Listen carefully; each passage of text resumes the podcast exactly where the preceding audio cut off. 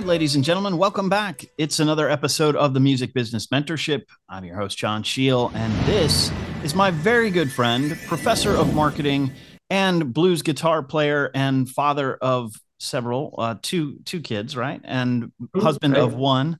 Um, the man himself, Aron Levin. Aron, welcome to the program. Thank you. Hi, John. Thank you. Honor to be here. I'm excited about it. So I um, have talked to you at length about uh, marketing in the past, but uh, what we're going to talk about today is really your involvement with the music business. And you have a really unique perspective as a performer, as a father of a performer, sort of the the father uh, who is also somewhat of a manager of your son's uh, business, and your son, who's been playing from a very young age, has kind of taken off, and um, now you're in this position where your band mate and uh, performer with your son sometimes and co-writer of songs sometimes and marketer and manager sometimes. So you wear a lot of hats. How though did you get started in your music business? Well you know uh, i have had bands since i was in graduate school. So i went to university of kentucky and got my phd a long time ago in the mid 90s and I've loved music ever since I was a little kid. I knew I was never good enough to uh, to do it full time, but I was having fun and playing music through my PhD program at UK. And then uh, when I was a young young faculty member, I always had bands. And then this uh, this young young boy of mine, Ben, showed an interest in music. Turned out he was a good piano player. Uh, sat in with me when he was like starting at 11 years old. His mom would bring him to bars and play with my band, just a little guy, a little squeaky voice. And and uh, boy, he grew into a man. He turned really, really good. And um, he passed me by. And so now, yes, I do get to play with him um, a couple gigs a month, but you know, he's flying out of the nest. He does a lot of uh, probably half of his shows are out of town. So I, I do keep a day job as professor at NKU. Uh, so I have really get most of my satisfaction from, like you said, we write, we record together. And um, I really enjoy, I do manage him. I, have been looking for a manager and a booking agent, but I have high standards and nobody's going to uh, protect him the way I do. Nobody's going to love him the way I do. Um, so I, I do that. And, uh, you know, I've been teaching marketing for 23 years and I've had a, a, consulting company, corporate marketing, helping helping companies, you know, the Googles, the P&Gs and everything small and in between for about 15 years. So um, within the last six years, when Ben turned 18, we sort of turned on the faucets for marketing him and, and getting him established online.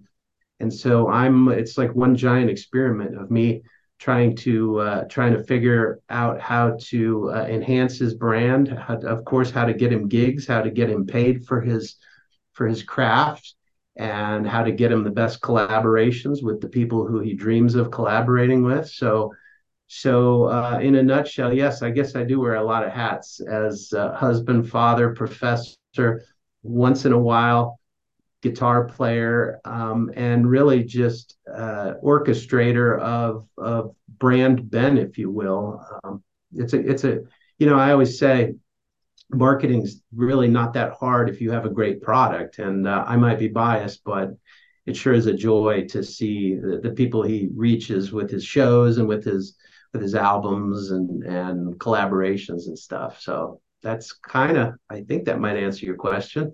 Well, having run sound for you guys a, few times, um, I can tell you that as as someone who's watching the show, it's really great when you get to perform together because there is this father son chemistry and uh, it's it's heartwarming. It really is to have Ben say, you know, I'm playing with my pops, and and just it's it's really cool. It's it's a neat thing. So well, thank you, thank you, John. I mean, that's authentic. You know, I, I will never be as as good. He's playing with the, best blues guitarists in the world. We have a show in a few weeks with Little Ed Williams from Chicago. Um, and there's many, many others Ben plays with. Sean Carney out of Columbus, who won the IBC guitar player. Um, but but they don't have the DNA. And so there is something about father and son who have played with each other literally since Ben was uh, before he started playing on stage with me, you know, at home doing little shows for the dogs. And um, so thank you for noticing that. And people do always come up to me when I get to play with him and, and they point out something similar to what you just said, that there's something pretty special of, uh, about that. Yeah. It's authentic. It's authentic. It, it's amazing. It really thank is. You. Thank you. Now, you've been marketing uh, and you've been in the marketing world for as you said, over 20 years. Mm-hmm. Tell me some of the things that you've noticed that have changed and has taken on that role as marketer for a musician. Is that different than marketing for the Fortune 100 companies you've oh. It's night and day. I mean, the principles are, are similar as far as you got to re- reach the right audience with the right message at the right time. You have to have a clear and concise branding so that people understand who you are and what you're all about, not just what kind of music you play, but the thing you said about the father and son.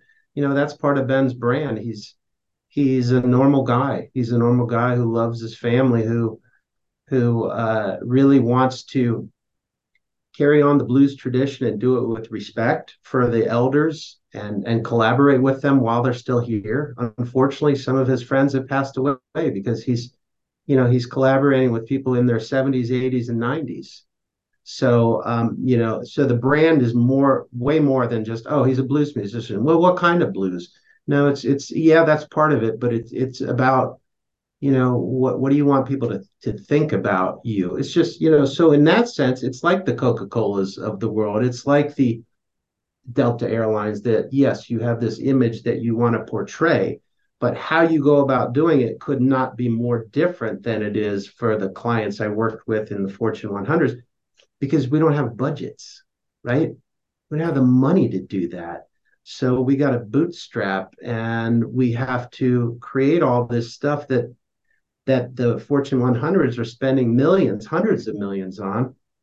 Well, we can't. Maybe we have a little bit of money. You know, I've hired some graphic designers to to help make a logo for Ben. We finally have a, a logo for him to make some tour posters and things like that. But otherwise, it's blood, sweat, and tears. It's time. It's me spending time behind the computer, um, looking at Google Analytics and seeing what countries he's reaching on his website, looking at the behind the screen stuff on Facebook and Instagram to see did that video get any traction? Uh, how long did people watch it for? Where did people watch it? You know, did people watch it in the cities that we're planning on touring in this summer and that kind of thing? So you have the same principles that I've been teaching for years to try to groom the, the young folks here in the university who want to go work for the P&Gs and the Googles, et cetera. But for the musicians and the creatives, you have to you have to be so frugal. So you have to know those principles and then you have to know how to do it on basically on a zero budget. So it's it it's quite challenging. So how um, would you advise a young music marketer? Let's say there's someone in a class of yours who might want to be ben's manager and is willing to put the time in because in that phase of their life and college years they've got time um, and they're used to living on not much of a budget but how would you advise them to go about strategy for a, a an aspiring or up and coming musician such as Ben or similar? Well, I think the first thing is to take an, an audit and to learn everything you can about that musician. I uh, I have what I call, and I'm not the one who, who named it this, but a business ecosystem is something that I run my students through to take an audit of themselves and to articulate everything they can about all the interrelationships of all the different people and organizations that they work with or that they dream of working with. So for Ben's, it's the record labels, it's it's the media, it's the blues magazines that he's been in. Um, I'm looking at I'm gonna look at his right now here. It's the sponsors that we've we've been lucky to have for different shows that we put on. Of course, it's the recording, it's um, like I said, the record label, it's sync licensing as a as a moonshot, something that we want to do. So I would advise, I think you said you're going to provide a visual of this. I would advise someone who's interested in managing a particular musician or artist or doing it for themselves. I would run them through this really intense, intense but fun. It's fun. It's it's exploration. You learn things about yourself. Um, and it's a visual, and then behind that visual is a document. And Ben's document is about oh, it's about two pages long with bullet points of, of specific people that he's collaborated, festivals he's played at, festivals that he hasn't, but that he wants to play at. It's kind of like your everything you have and everything you want to have, and, and it's changing constantly. You always are. It's a it's a very dynamic document. Don't put it in. Don't print it out because it's going to change tomorrow if you're doing it right. So you're always tweaking it. But that's what I would recommend to the young, aspiring musician, artist, or person who wants to manage such an artist. Find out everything you can about the the resources available. Um, also about the potholes on the road of of what things have not worked, what things are challenging. Of course, with music now, there's so many things are challenging because the business model of selling your music. Well, you know how that is, John. Uh, you know CDs have gone like like this every year. You have sell less and less and less because cars now don't. You know, the last four years, cars haven't had. So that's just an example.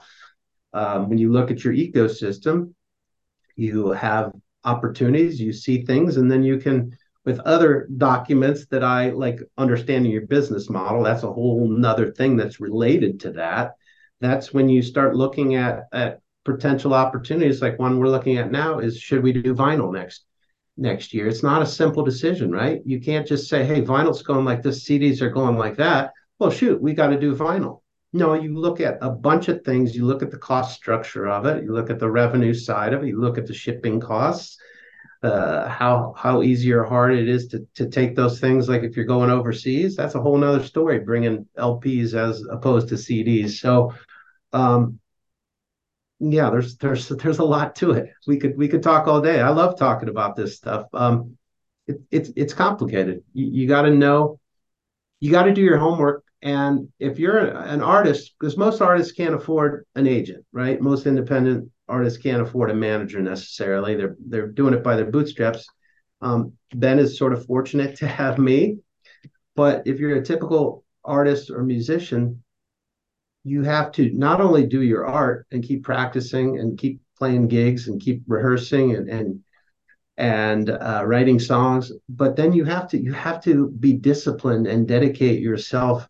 You have to allocate time to do do all this stuff. It, it's it, it can be daunting, you know, but it's it's worth it because you you want to get your art, your music out to more people and you're going to enrich their lives and in turn you're going to enrich your life but it's just a hell of a lot of work. You talk about you wear a lot of hats. I know you do. Um, entertainment lawyer lights guy sound guy everything mentorship music mentorship music business mentorship guru. Um, but it just means that anytime that there's downtime chances are you're like no i should really do that i should look at my spreadsheet and think about my schedule for, you know, of course, we're already booking out aggressively for 2024. So, you know, you just can't rest on your laurels. There's always something to do. I, Hopefully it's, it's a, it's a, a labor of love though, what we do. Absolutely. Well, two things. One, Ben is absolutely very lucky to have you. And, and I think that you've perfectly encapsulated something that I try and teach in the music business mentorship is that planning really is important and that writing a business plan or having the audit as you described it uh, is crucial to understand the the lay of the land and moving forward and it's interesting you're talking about vinyl i mean for those of you who are listening um, you know if you're thinking about where you're playing and ben does perform overseas just the fact is the weight of vinyl versus the weight of CDs is a is a factor. It's a it's an exponential difference in price to carry that much weight with you overseas. So it's right, it's right. Really and it's not just it's not just the size, the volume, and the weight. Unfortunately, you know, uh, it's so fragile. I mean, I I just bought. I, we're buying vinyl now my wife and I are buying vinyl, love to go to shows. And if they're selling vinyl, we buy it. And I saw one of my favorite young musicians, Eddie Ninevolt, who's just taken the world by storm. He opened up for Grace Potter and we went and saw him. I bought his vinyl, two of them, in fact. I got home and one of them had a scratch. And, you know, it's like, I can live with it. I'm bummed out. Uh, I'm not going to try to send it back and, and get another one, but that's an issue. That made me think, oh, okay. CDs don't have that problem, right? Right. You know, so these are things, these are things to think about it's a unique collectible of vinyl and i think a vinyl record obviously has the analog sound that um, that we all as artists wish every format could have uh, streaming and mp3s don't have the same level of audio quality but it is a, it's it's a very fragile collectible that can be destroyed very easily and um, it's, right. it's it brings it a little closer to what it was in the in the early days uh, when music was harder to come by. Um, but I think yeah. I think it's important to have on your merch table. What other merch is selling well for Ben? Well, you know, t-shirts are kind of hit and miss. Uh, of course, there's a we we don't have you know, we don't do the drop shipping thing, so we are very limited in our product line, so to speak. It we make it we ha- have it we hope to sell it. So it's a lot of t-shirts we have which in the summer they sell okay. We're hoping it it picks up a little. You know the holidays is always a, a little boost. People are spending money and buying gifts and things. Um you know he's done well with with still selling cds he's had uh five or six records that he started recording when he was um, just 17 i think. So we have we have those. And um, you know honestly I don't know if you and I have talked about it. I'm pretty sure that a lot of people just buy those to support the artist, whether they have a CD player or not. They know that it's it's a keepsake and, and get it signed at the show.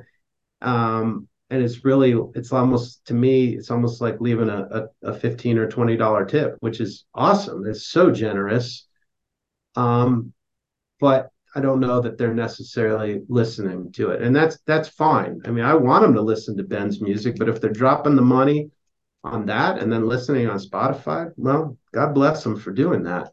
Yeah. But I really do believe that if we do get vinyl next year, it, you know, anybody buys a vinyl, they're buying it and they're going to listen to it. It's not, it is a keepsake, you know, and the cover art's got to be great on a vinyl because it's so much bigger. So, uh, luckily, Ben's a good looking guy. I mean, he looks good in the photos. Um, but that's something where, you know, we're eager and excited, but I guess I'd say we're cautiously optimistic about making vinyl. Definitely not plunging right into it until we really do the right analysis and, and make sure it makes sense. Well, I know that there's a longer lead time for vinyl pressing than most people are aware of. So, just for our listeners out there, if you're planning on vinyl in your business strategy, you're going to want to look at who your supplier is and you're going to want to place your orders early. And in fact, in the discussion a couple episodes ago with Emmeline, she plans her releases a year out because of that very thing. So, it's a good thing to think about that in your business plan, you're thinking a year out when you have a release so that you can register your stuff with the US Copyright Office. You can pitch it to ads, TV, and film. You can drip release stuff on Spotify in the waterfall method, and you can then have an actual vinyl release party. And hopefully, you get a lot of those 10 to 15 to $20 tips at the party of the folks who are your fans that that are the diehards, the true fans that'll buy it no matter what. But I do think that just for Ben, it's a perfect format for him. For those listeners who aren't familiar with Ben Levin, he sounds like uh, an older blues artist, a, a, a, heritage legacy blues artist, and he's so young and um, he's he's really encapsulated the style of the older genre and incorporates new themes. And you know you guys wrote a song about uh, the staying inside for the during the pandemic right? So it's very topical very modern but but it's got a legacy to it that is undeniable.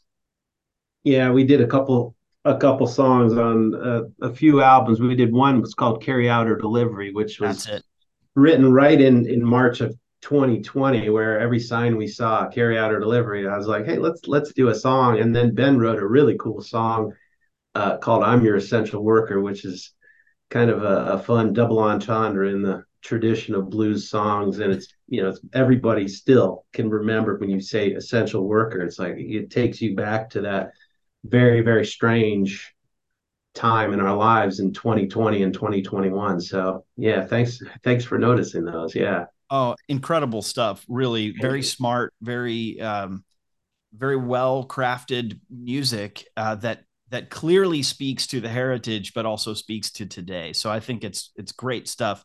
But it does bring up the challenges of the pandemic and and I know you went through some personal challenges as well.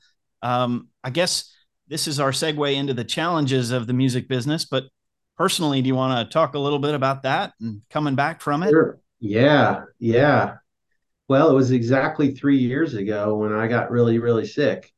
Um, we were playing in 2020. You know, we shut down like everybody else. We shut down for months and months and months, and we were doing live streams on on YouTube and Facebook to keep to keep our sanity and keep our music out there. But um, as soon as things opened up a little bit in uh, summer of 2020, you know, we started playing outdoor gigs. And boy, the weather was great in summer and fall of 2020. We were busy, we were hopping, we were playing weddings and playing restaurants out on patios and rooftops. Um, and then one night in when we were just getting ready to shut down for the season, there was a night in in early November and it was still warm. The weather was great. It was like 60s in the day. And we thought we'd be playing outside, but they moved us inside. And a little bells went off in my head like, I shouldn't do this. I shouldn't do it. But I did. And both Ben and I got COVID. And he, we both were really, really sick. But he, you know, being young, he was, I guess, 20, 21 at the time. He got better and I didn't. So I, I ended up going to the hospital and being on a ventilator, uh, given less than a 3% chance of survival. So my family, unfortunately, they couldn't even visit me because it was during the, the high surge and there was no visitors. So basically my family um, really had to say goodbye to me from, from afar. And uh, I, uh, I guess I had a strong constitution and decided it wasn't my time yet. So I fought. And the, the day after they said he's not going to come out, I came out. I came out of the coma. So you know, um, talk about a new perspective on life. And, and took me a long time to come back. And, and I was in the hospital for uh, a couple, uh, almost two months, I think. And wow. then physical physical rehab and all that. Had to relearn how to do everything: to eat, to walk, to talk, to uh, to play guitar. I remember when I finally got got back to to my house and and uh, finally got out got out of bed and start walking. I, I didn't think I'd ever play guitar. I just couldn't move my hands and everything. You know, slowly came back.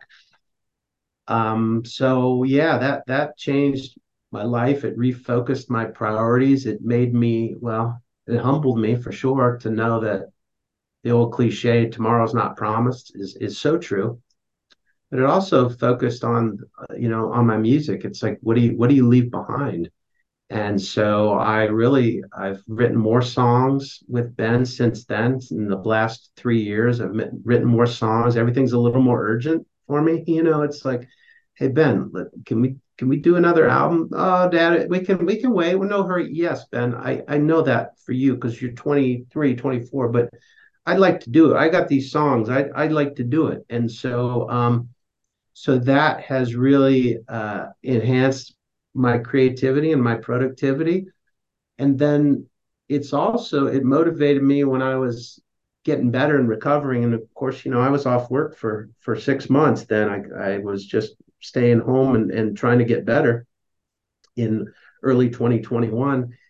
And I was, you know, a lot of time to think and ponder. And one of the things I said, okay, so what's my what's my career now? I have I've been established a tenured professor. Everything's great, but is there something more I could do? You know, and and that's when I dreamed up the idea of the marketing for creatives class because I know that a lot of musicians, actors, painters, etc., dancers, they have a hard time marketing. They're they're not taught that in college. You know, they're taught how to act, how to make music, how to how to do watercolors. So I um, one of the things I did when I was recovering is I dreamed up this class, which I've now uh, taught two times here at NKU, and it's been wonderful. Marketing for creatives. So it's uh, I'm looking across campus at the School of the Arts over there, and, and we draw students from from over there to come over here and, and learn from me. And and a lot of the lessons and things that I'm learning in real time, as far as what works and doesn't work with my son, I'm teaching them the things, you know, like you see the business ecosystem. That's that's one of their assignments is is to do that. So that's a that's a long answer to your your question about how the pandemic affected me, but um, it certainly did. And you know, I people think it's weird when I, I show them my tattoo that says "still here" that I got. I never was a tattoo person, but I earned this one.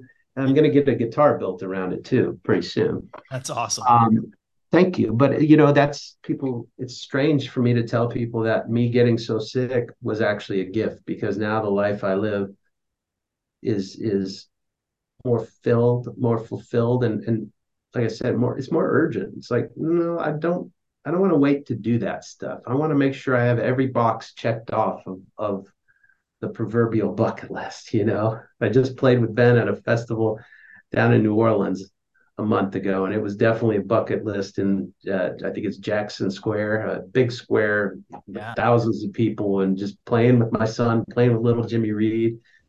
You know, things like that. I don't want to say, yeah, I can do that. I'll do that someday. No, I, I want to if there's a possibility of it, I'm going to make it happen now. That's awesome.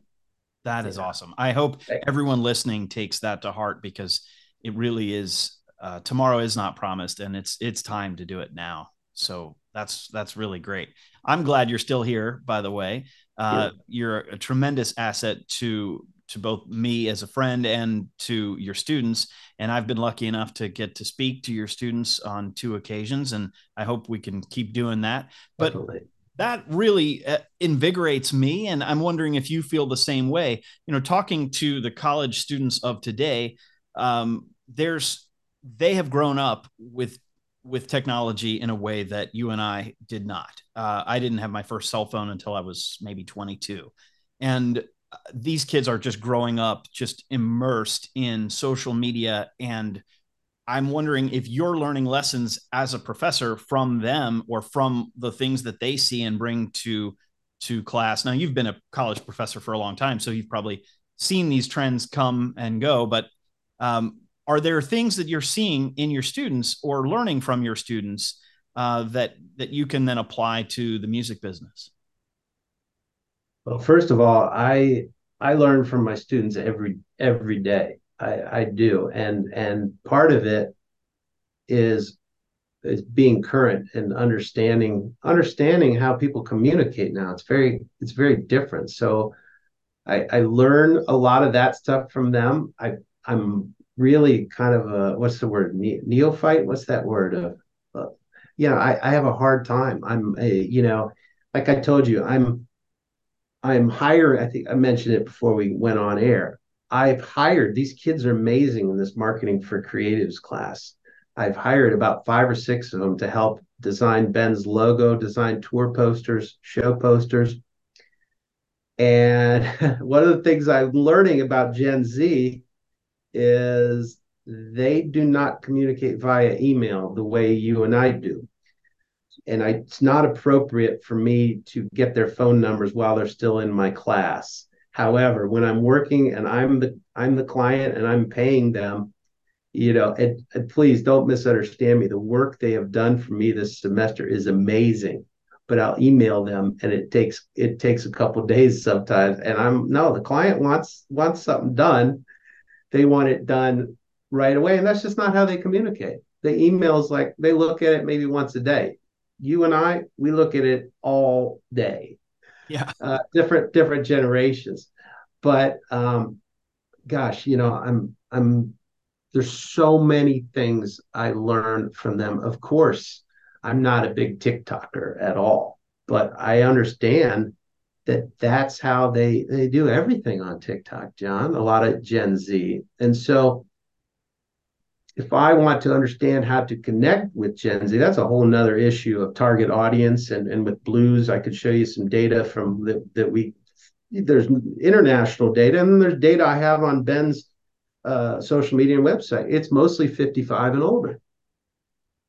Um, so, you know, if I really want to shift things and make his music more accessible to young people, you know, the more I learn, the more I talk to the young people, it's like, oh, that's cool music.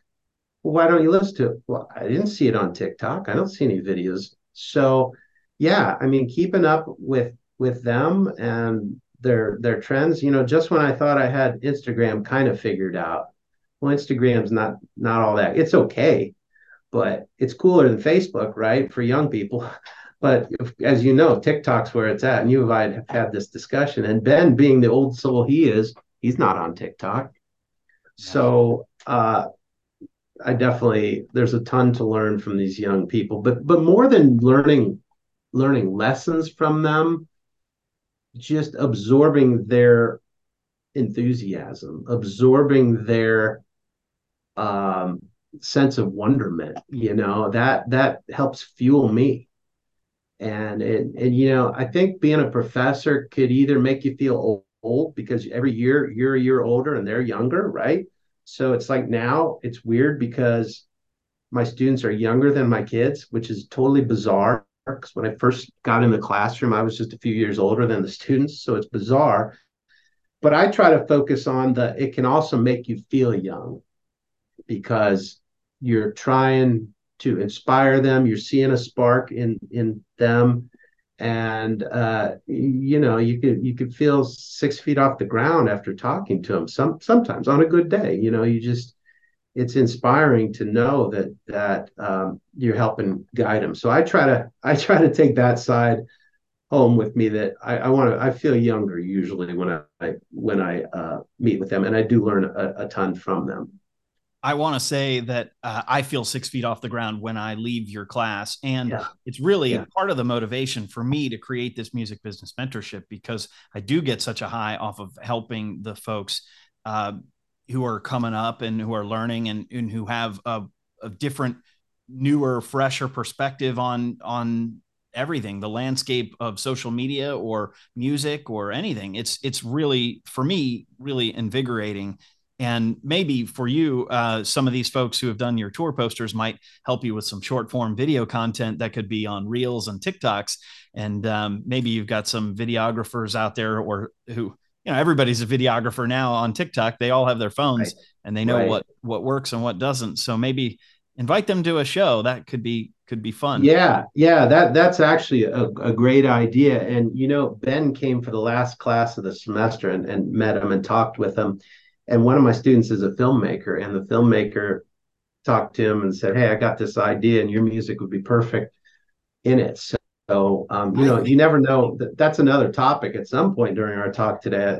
I'd love to talk about uh, networking and collaborating. It, it's something that we all say you got to do it you got to do it uh, in this business especially for young people. But it's really really hard. It's easy to say hey go out and get a mentor. It's so easy for me to tell them that but in reality, it's nearly impossible. And as soon as you start thinking, oh, I need a mentor, let me ask somebody, John, will you mentor me? That kills everything, right? Yeah. well, hope, hopefully there's a way to do it. But I do think you touched on something when you said that email is not their preferred method of communication. And this is something that I've had to learn over the past five years is it's really important when I engage with a client early in the conversation to say what is your preferred method of communication? Because some people i mean there are folks out there who communicate their their fastest response is going to be on snapchat.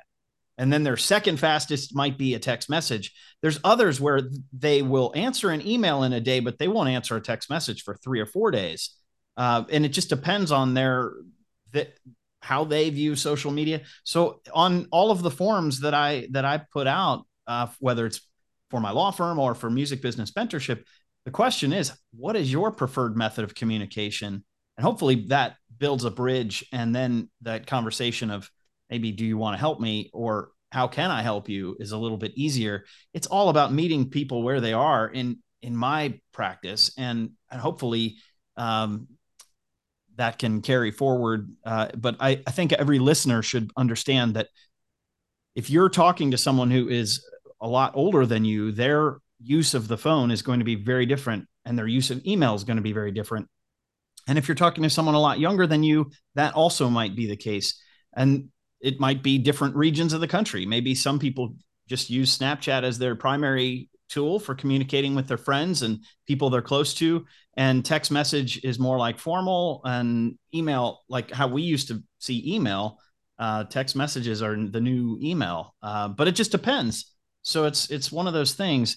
I do think that you're seeing a lot of that on the cutting edge, and networking is hard for college kids. I think that they're in a bit of a bubble, and so how do you recommend that they go out and explore the world? Um, they're that's well, their. I recommend that we start with what's closest to us. And so in this class of 20 students, where it's mixed, it's a, really neat mix of singers, piano players, uh, graphic designers, dancers, actors, lighting people. Get to know everybody in this class. We have you know discussions every day and and one thing i haven't done but i, I need to do next semester when i teach this class again is rotated. okay last time you had this dyad or maybe it's three people where you're just i give them ideas to think about to stimulate their creativity and and talk about uh, you know it's okay let's talk about your elevator pitch for example well one day it should be these two and then uh, we should shift around because here we have 20 people in a very safe environment we're all we're all tied together with this unity of, of NKU and we're all creatives. And they, you find that, oh, hey, wait a minute, I need a logo design for me. I need a poster. And oh, you're a you're a singer. Well, you know, you can help each other out. So I, I think that is a way to start. Certainly, um, they have had connecting with me has helped them. I'm it's so cool because I told you I have like five or six, I think maybe six students in this class out of 20 who I'm hiring and paying to do stuff for me and for my son. And it was really cool because all of them had said, Hey, you're my first client. I didn't know how to, to submit an invoice until I so you know, again, what's close to you. Look at look at what's closest to you and honestly, when I bring somebody in like you, you came in, I probably had a half dozen great guest speakers this semester. I really urge the students to hang around and, and talk to them, get to know them. You never know, just getting the, the contact information can open up so many doors, just like with Ben and the student who makes films and, and him waiting around to the end saying, Hey, I got I got a project. I'm working on this movie. So um, you know, there's that. Then there's cold calling. There's messaging people that you admire that you'd love to work with. It, it's hard. It's really, really hard. It takes guts. It takes, uh, you got to be ready to get to be ignored, quite honestly, and you got to be ready to try again with with different people. But there's, you, know, you, you just have to do it. You have to get out of your, like you say, the bubble. Um, college students very much in a bubble, especially after COVID. Very, very leery of communicating face to face. Everything is is through a screen. So you have to get out of your comfort level because networking is is absolutely critical. You have to find create opportunities, whether that's with your fellow students in class, with your professor, with guests that come in, or if you're not in college, you know, with uh, going to different associations, meetings, conferences, whatever the case might be. It could be a local level, could be national, could be international. Um, quite honestly, a lot of that is is done through you know through our computer, through messaging. If you're on social media and there's a musician who you really admire and you think, "Wow, I'd love to collaborate with him or her," you know, it's kind of a moonshot, but you can always message them. They'll be flattered that that you did. It might not be realistic, but you know, Ben has had some great, great success of collaborating with these elder musicians who he originally reached out on Facebook Messenger and just said, Hey, I'm a I'm a young musician. I play blues. I've admired you. Um, doing an album next year. I got a song in mind that you would be great on guitar or on singing. And and he's so now he's got several recordings with these people that he reached out and cold called. And now he's not only recordings, but tours and and uh, you know different gigs with them around the country and around the world. So you, you just have to be bold. You have to step out. Or you got to take a deep breath and and whether it's going to the you know uh, going to the networking event or cold calling somebody, it, you just have to be be bold, be courageous. It's not That's easy. Awesome. Many of us who are artists and creatives are we are very uh, introverted. We're people don't know that because we're out on stage and we, we smile and we have a great time. But when it comes to that kind of communication, it's not always easy for us. Yeah, I completely understand. I want to say though, um, for our listeners, that if you have not established yourself with a professional profile on LinkedIn, um, it might be a good step for you. I have run into this issue where, um, with my main personal profile on Facebook, I hit the 5,000 friend limit. And so there's limits on that to how much I can then reach out to folks or become their friend uh, or even reach out to them with a cold email. Um, and the same with Instagram. If they don't see the, the DM and they don't respond and give you permission, if it, it could go very easily into a request folder that doesn't get seen. But LinkedIn, I'm finding there's a lot of folks who treat it uh, very much like uh, a professional inbox and usually get back to people. And so for our listeners, uh, if you're not on LinkedIn, I would encourage you to establish a profile there and uh, use all the tools. I think that it's important to be resourceful, right? So if if you're running into a wall on one platform, you shift to another. But I think that um, Ben is a unique example where he's building a bridge across generations, and yet his music speaks to the young folks. You have said this young filmmaker. I think Ben's music would be great in a film, and for those music supervisors who may be listening, Ben Levin is phenomenal. And I know you will be able to find his stuff on Disco, uh, and certainly we're going to be talking about that in the in the coming year, uh, pitching more for sync licensing. And I know that Ben has had some success with Concord, uh, but what other goals do you have for Ben over the next year, or two years, or five years? What do you see is the next step for him? Well, that's that's a great question. Um, so it's it's not of course it's not up to me you know i i take orders i take orders from him. I just i try to put in play what he authentically wants of course i give him a lot of suggestions because i'm his dad i'm his manager and i'm his dad. But you know i know that what he wants to do is he wants to capture the magic of of of blues with the masters while they're still here and he wants to help them along and have them help him. Um, so i think i know this is kind of broad. I mean obviously we want to keep doing we're so elated with how the wind has hit his sails and he's been invited to all these great blues cruises and great festivals and stuff. Just could not ask for more. You know i would not have guessed. I honestly when covid hit I thought, well, oh crap, here he's been nominated for a Blues Music Award. Everything was taken off. I thought, well, this is just going to, everything's done. You know, I just, I, I could be a doomsdayer sometimes. Um, but it, it, after COVID, it picked up better than ever. So, goals for five years keep things where where they are as far as getting the great gigs and continuing to record we've been blessed VizzTone is just a wonderful label they're they're um, you know, blues is a small niche market and they just are great at promoting. They're great at getting things, songs on the radio. Um, so, you know, we have all intents to keep making making records with the VizzTone label, keep trying to get these, you know, hustling gigs is hard because as soon as you get as soon as you get a great festival, you know, that's the you start losing, you lose another. So that's one thing I tell my students. You got to keep the pipeline. You you know, there's a funnel. You got to keep all this stuff coming through the funnel because stuff falls out. Festival, a lot of blues festivals are folding up their tents. They're not profitable. They're aging out with demographics. They don't have the the grants they used to have. Um, sorry, I'm rambling a bit. You got this is a topic I could talk about for forever no, it's super uh, valuable. But but I think ultimately the goal is to keep collaborating with these musicians while they're, you know, Bob Stroger is one of Ben's heroes and mentors. He's 93, John. He's based out of Chicago. He's he travels all around the world all the time. And we've made some great recordings with him. Ben has done some gigs with him. But you know, when somebody's 93, I'd say that's top that's top priority for Ben is to continue to work with Bob Stroger. while he's still healthy. He's vital. He's brilliant. He's he's funny. He's awesome to hang around with.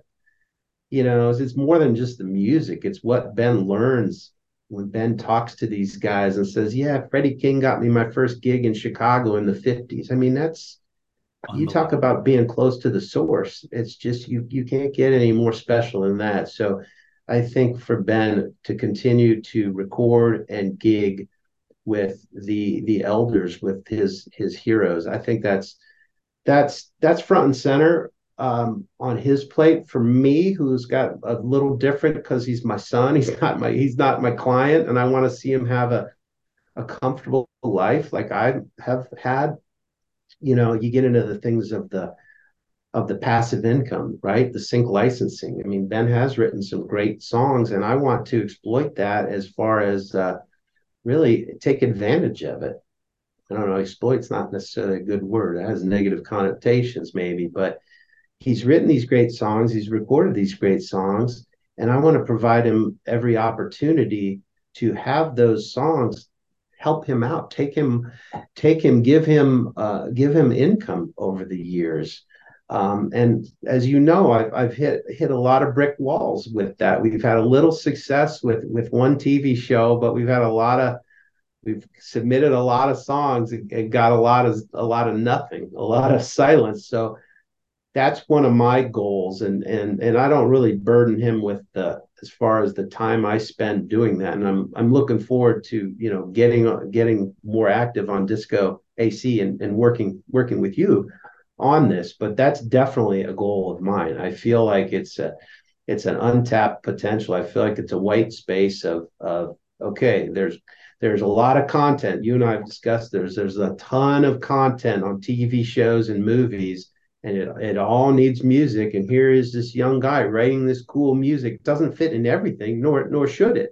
But when the scene and the time uh, the time period of a movie or show is right or the the location or whatever it is the feel i feel like there's potential opportunities and i'm going to keep i'm not going to give up you know and that's one thing i i definitely i try to instill in my students I say, you you know, you look at me and you look at Ben, and you're they, they kind of looked at him like he was kind of a superstar when he came in. They were a little little starstruck. I said, you know, yeah, he's a couple years older than you. He's 24. Most of my students are 22, but but you guys don't understand. A, we've been at this for six years, and to get 10,000 followers on social media, which isn't really that much in the scheme of things, that's three and a half a day. That is a slow drip if there ever was one, right? This is something that has taken us time, a ton of work for him, the creator, for me, the the helping him market. It, it doesn't it doesn't happen overnight, and you got to understand that we have had a million no's and a few yeses that you see that oh well how did he get on the legendary rhythm and blues cruise? Everybody in blues wants to get on that. Yes. And we have unsuccessfully you know tried for years and finally got on it this year. All of our opportunities are ones that we fight fight hard for. Now, it gets a little easier once you build up that brand and you get some success and you get the wind. You know, you get the wind, get your sails up. It does get a little easier. But you you know, that's one thing I try to instill on them. Don't think that this happens overnight. There's certainly the element of luck, but you know, there's all these quotes about luck, right? Luck is where hard work and and opportunity come together, right? It's not just like playing the lottery. It's not just percentage very low and you might or might not get lucky. No, you you have to work hard. So yeah. I think that's fascinating and it's a good reminder for those folks who are so used to uh, a quick hit and quick uh, success with things. Uh, a lot of a lot of musicians are very talented, multi potentialite type folks who have talents in a lot of areas and are smart and creative in a lot of ways and are used to things kind of coming a little bit easy to them. I, I know there's a lot of musicians who you know, they didn't have to study very hard in school. They were they were um, you know kind of gifted in some way, and so then when they face real adversity, when they step out into the real world and they're really trying to do this, uh, it seems like for a long time there's no success. But but the slow drip, as you mentioned, does get you somewhere, and the sails do fill with air when you're putting the work in time and time again. And I think that if I could, I think Ben is in the perfect position because he's he's been at this a long time. He understands the struggle. Certainly doesn't have an ego and doesn't have airs. He's not um, looking for instant gratification. But when he performs, everyone knows that he has tapped into the source, that he's put the time in, he's worked hard at it. And I think you posted a video of Tommy Emmanuel, the great, amazing guitar player, standing on the side of the stage, smiling and bopping along to Ben Levin, who is just just crushing it. It's it's great to see, and I think you uh, have done him a great service, both as his dad and his manager. Um, so kudos to you and to Ben.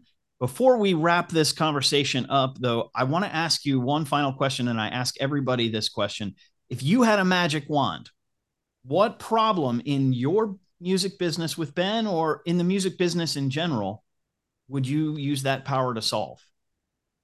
John, I guess I would say I would give this advice to all the independent musicians and artists out there that we know we don't have the budget of a, of a corporation. We don't have the budget of a big name artist. So we have to be intentional. We have to we have to do it all, right? Uh, we have to um, articulate our our brand. We have to figure out who our target audience is. We have to um, carefully cultivate our social media strategy and everything. And I know it sounds like a lot, and it is a lot. We can't do it all, and but you should be intentional. That that every day you should be. I'm a big believer in whiteboarding. Every day you should uh, think about what needs to be done for the future, for for booking, for uh, designing material that you're going to uh, put on your social media. So that word intentional, I think, is really important. It's something that that sticks with me that should also resonate with all the independent artists out there. Well, thank you for that. I really appreciate it. I certainly learn a lot from you, Professor Levin. So I want to give you kudos and props for for that. You're a great mentor to a lot of folks, me included, and I appreciate you being here on the Music Business Mentorship. And with that, ladies and gentlemen, we'll leave it for another episode. Hopefully, you're tuning in and learning a lot. Stick with us. We'll be back next week with another episode of the Music Business Mentorship.